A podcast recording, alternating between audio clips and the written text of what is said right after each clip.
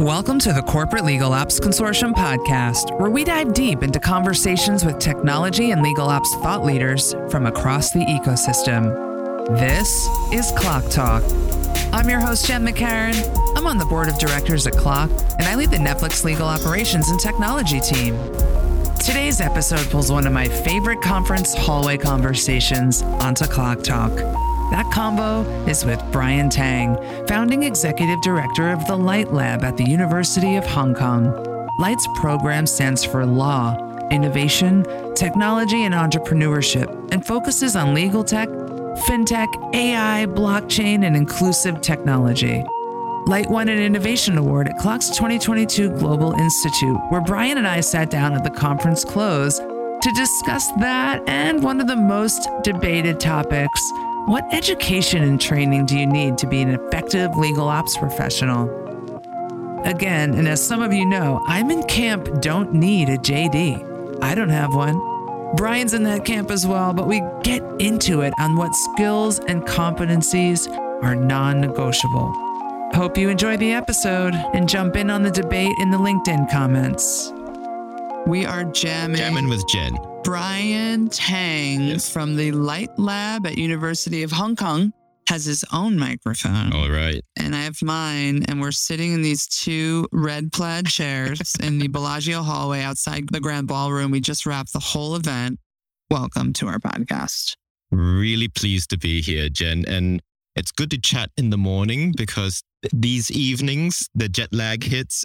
I've been having early nights, so I haven't been a party guy this Oh, time. good. So I'm big time. catching you at a, the right time in the energetic window of Hong Kong to Las Vegas jet lag. Yes, exactly. Yeah. What's our time difference? We're talking Hong Kong. So it's here. three forty in the morning right now in Hong oh, Kong. Holy Jesus.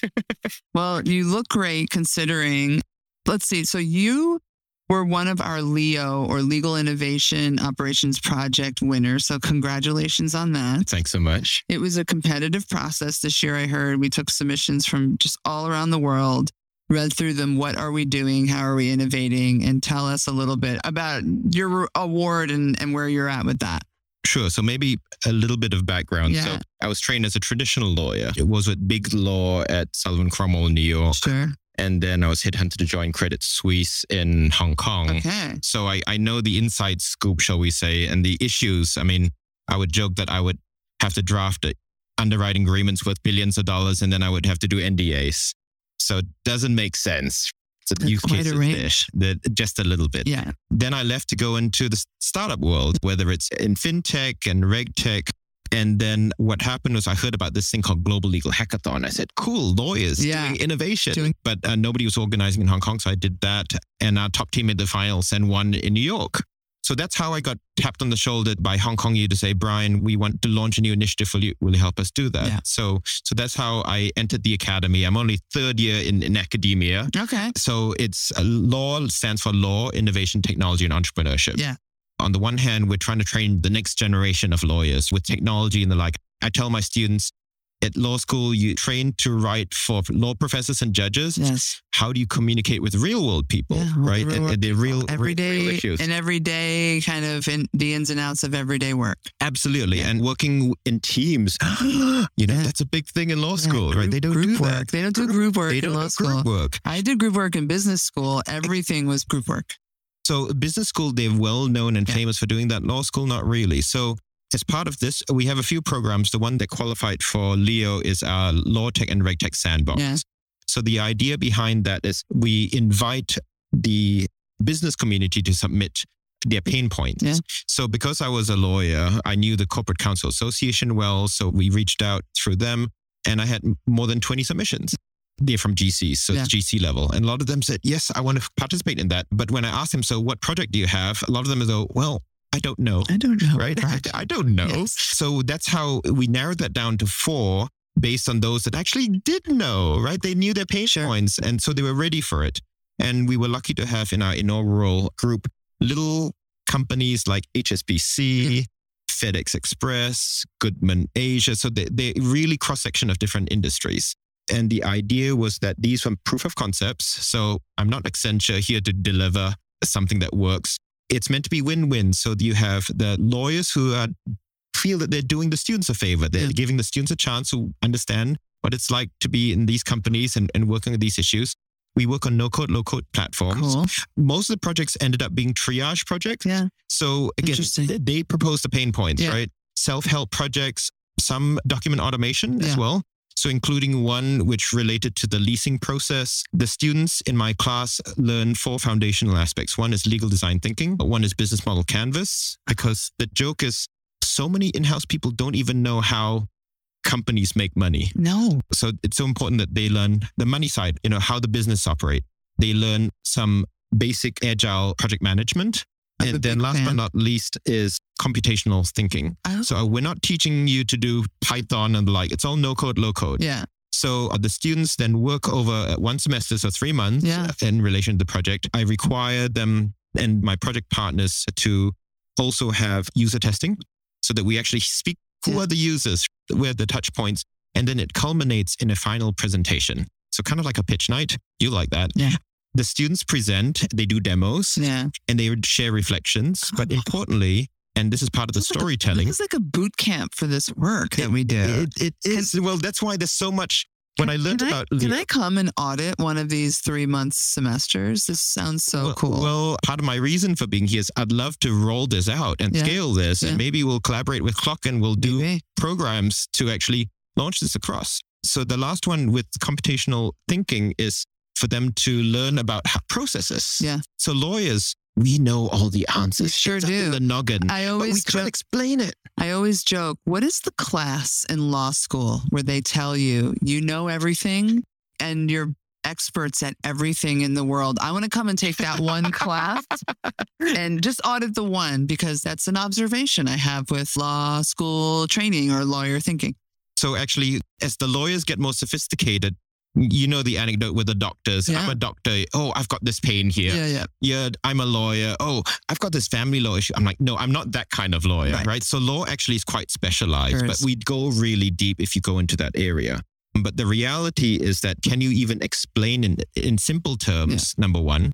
But number two, it's the process. Yeah. So can you explain the, the way you think about it? And uh, how I, I would say is if you can flowchart the decision making, you can code it, Exactly. right? And so that's kind of the thinking process that we have. So That should be like a marketing slogan, and you can steal this. If you can flow it, you can code it.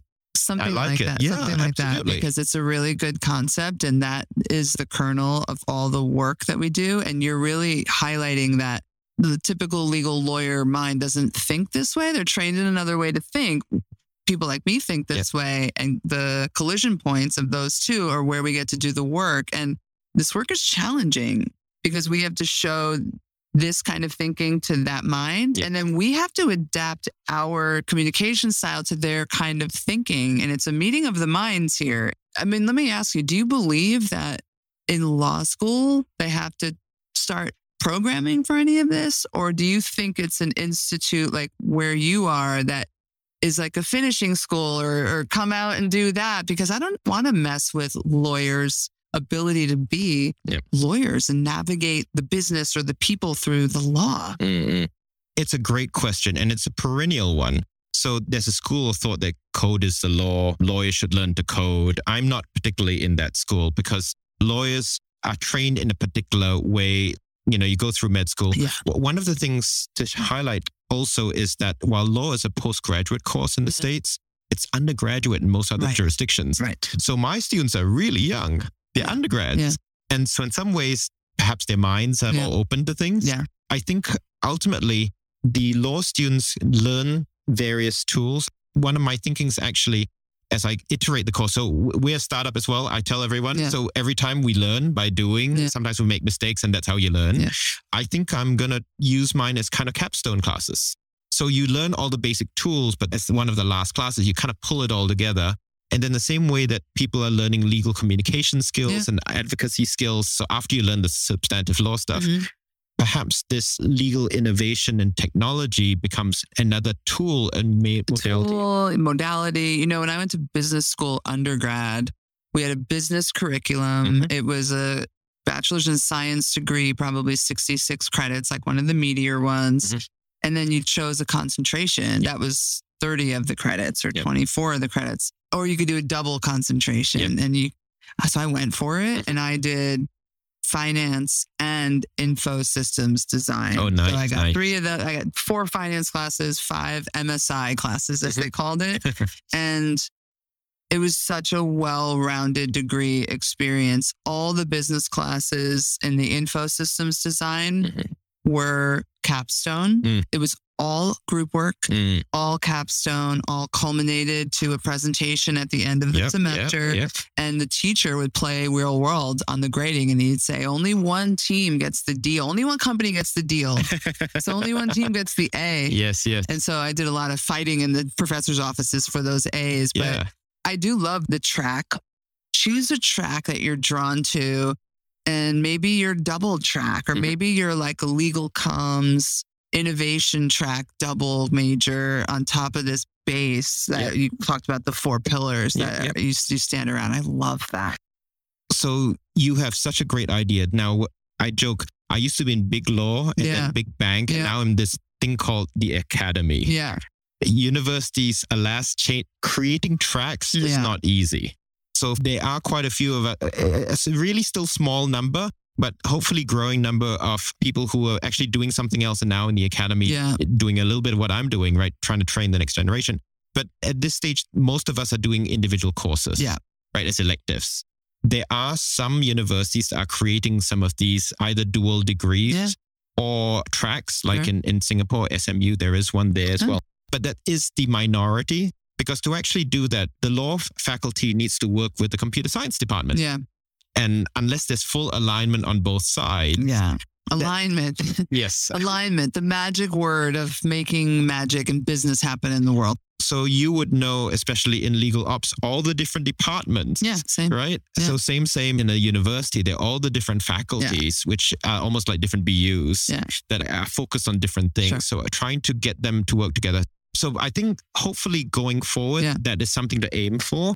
In the meantime, I think what a lot of us are doing are doing individual courses. But one of the things I'm looking towards now doing is, and why I was so pleased to be here at CLOC is to hear what is happening Yeah. because legal ops is still very, very, very nascent. Yeah. So I'd love to work with CLOC to kind of expand it there. But since I've now got kind of a not quite tried and true, I wouldn't Yeah. say that, but we've test tested, right? Battle tested curriculum. We've finished our two cohorts now.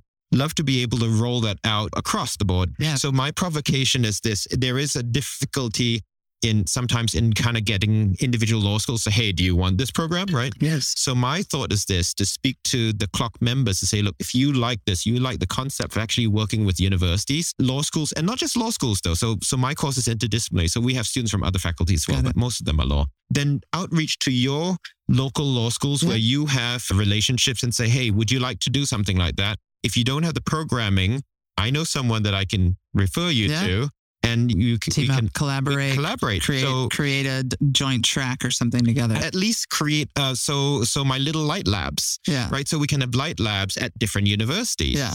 So with the built-in curriculum, we do a blended learning approach. Got it. I've already got one law school in, in Australia that, that I'm working with cool. to, to expand it. But love to do that more here in North America and beyond where the CLOC is. This is something that's it's why you won an award and were recognized because you're pushing forward in an innovative way on education, bringing all of this to the fore in a digestible way, in a place for people to come and get the right training. Brian, I love that we got this moment to sit down after. What a great way to kind of wrap up this conference and think about continued learning, right? Yes. This is all about continued For learning all of us. for It's- all of yes. us. It, it doesn't end. I mean. I want to know more about the pillars and audit a course or come. I want to come to Hong Kong for many reasons. come, come. Yes. And this is just another thing I can do in Hong Kong and dig in with you on stuff. My last question for the day for you is who has the better food? Hong Kong or New York? You've lived in both. And these are probably of the three top world class cities on the level. This is the top two for food. Where are you holding here? You're going to get me into trouble. I know this is controversial because I've heard about Hong Kong's food scene. So Hong Kong is fantastic. Yeah. What I can say is that my flight in a couple of hours' time is to go to New York and to catch up on the stuff that I've been missing. like pizza. Okay, so I went to NYU, so of course Oh, of pizza. course pizza. of course pizza, right? You're gonna be on MacDougal eating whatever and Ab- whenever. Got Absolutely. it. Those are great world cities. Yeah. I'm really lucky to have had the chance to work and live in those. Yes. But I'm going to be a lawyer and says it depends, Jenn. No, So- oh, there's no dependence. Brian, be an innovator and take a position, and it's okay to fail, and it's Yeah. okay to have some people hate you and polarize a room Mhm. because the other half is going to love you. There you So go. There you go. It depends, but if you close your eyes, it can be eating anywhere right now. How about that? Chinese in Hong Kong, All right. but non Chinese, New York. Okay. All right. That, I'll take the answer. I'll take that split answer. I can't wait to come to Hong Kong one day. I look forward to There's it. There's some Asia trips for me in the future, and I will make sure we see each other over there. And you'll take me to Chinese. And we love Netflix in Hong Kong. Oh yeah, yeah. Thank you for streaming Netflix in Hong go. Kong as well. Thank you. Thank you. That about wraps up this episode of CLOC Talk. Thank you, Brian, for your thoughts and contributions in shaping future legal ops professionals. You can catch this and all episodes of CLOC Talk anywhere you listen to podcasts. Thanks for listening. Until next time.